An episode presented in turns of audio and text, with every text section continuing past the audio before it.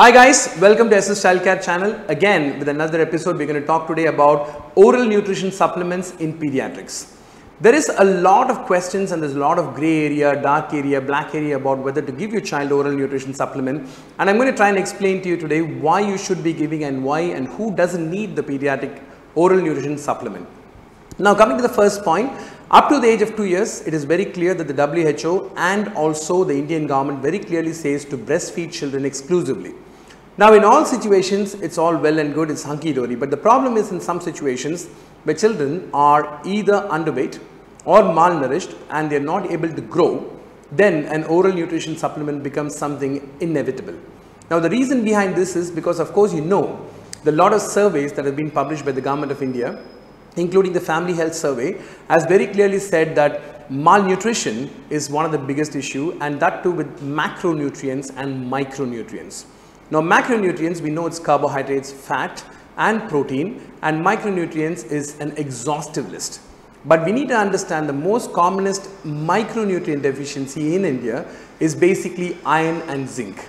Now saying that we need to understand it's exclusive that some of these products contain the levels that is needed by the Indian children. Now, when we speak about any oral nutrition supplement per se, you talk about Complan NutriGrow or Pediasure or Horlicks, the basic understanding you need to have is all these products have actually been tested both on a research level and on a lab level in multiple other countries before it is allowed by the Indian government. The important thing here is that many, many parents do tell me that they do give them oral nutrition supplements, but the problem is the child does not grow or achieve weight. So when you look at the child's growth, there are three parameters you need to understand. One is the child's weight, second is the child's height, and the third is the child's head circumference. Only when you plot them all these three at the same time, you will understand whether the child is growing or not. So past the age of 1, I normally say to introduce cow's milk and cow's milk should always be pasteurized. It should be a full fat milk 6% fat ideally without adding any water. Now, coming to the supplement part again, it's very important that we need to understand what's on the back of the packet. Lot of parents do not actually read it and that's basically where confusion starts. So when you look at the back of any nutrition supplement, the manufacturer clearly tells you what supplements to use and when to use them. So importantly, if you look at the dilution, some of the supplements have 190 mLs of water and you add 5 spoons or scoops. Now the question comes to is what is a scoop or a spoon and you can see what you've got in my hand and this is basically what it is. So these scoops are basically what you need to add and here right in front of you I've got 190 mLs of water and I've added 5 scoops of this powder into this. Now when you use this and when you use say for example a hand blender, you know that it is actually dispersed very equally and that there is no particle formation and then the child actually enjoys the better taste of this oral nutrition supplement.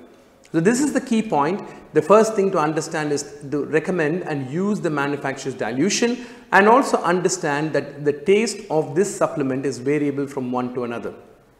So for me as a pediatrician and a pediatric gastroenterologist, it's very important that we understand why we use it and when to use it and not all children actually need it. So oral nutrition supplement I would recommend only for a certain age group of children and that to past the age of 2, 2 plus if they are underweight and if they are nutritionally deficient and if we think that they have a poor growth. So there are multiple ands that come into the picture. The reason behind this is because I'm just trying to understand that it's not used rampantly without any scientific use, knowledge or evidence and I support the use of oral nutrition supplement when it comes to public use and I would strongly advise you to follow the recommendation of your pediatrician but if you're going to make a choice of over the counter product please try and choose a product which contains less sugar because that is going to be very very important for the child. Thank you very much for watching. I'm sure I'll join in with another episode with another more information and more informative course as well in the next episodes that are following to come. Please don't forget to subscribe, comment and ask your questions. Thanks very much and God bless you all.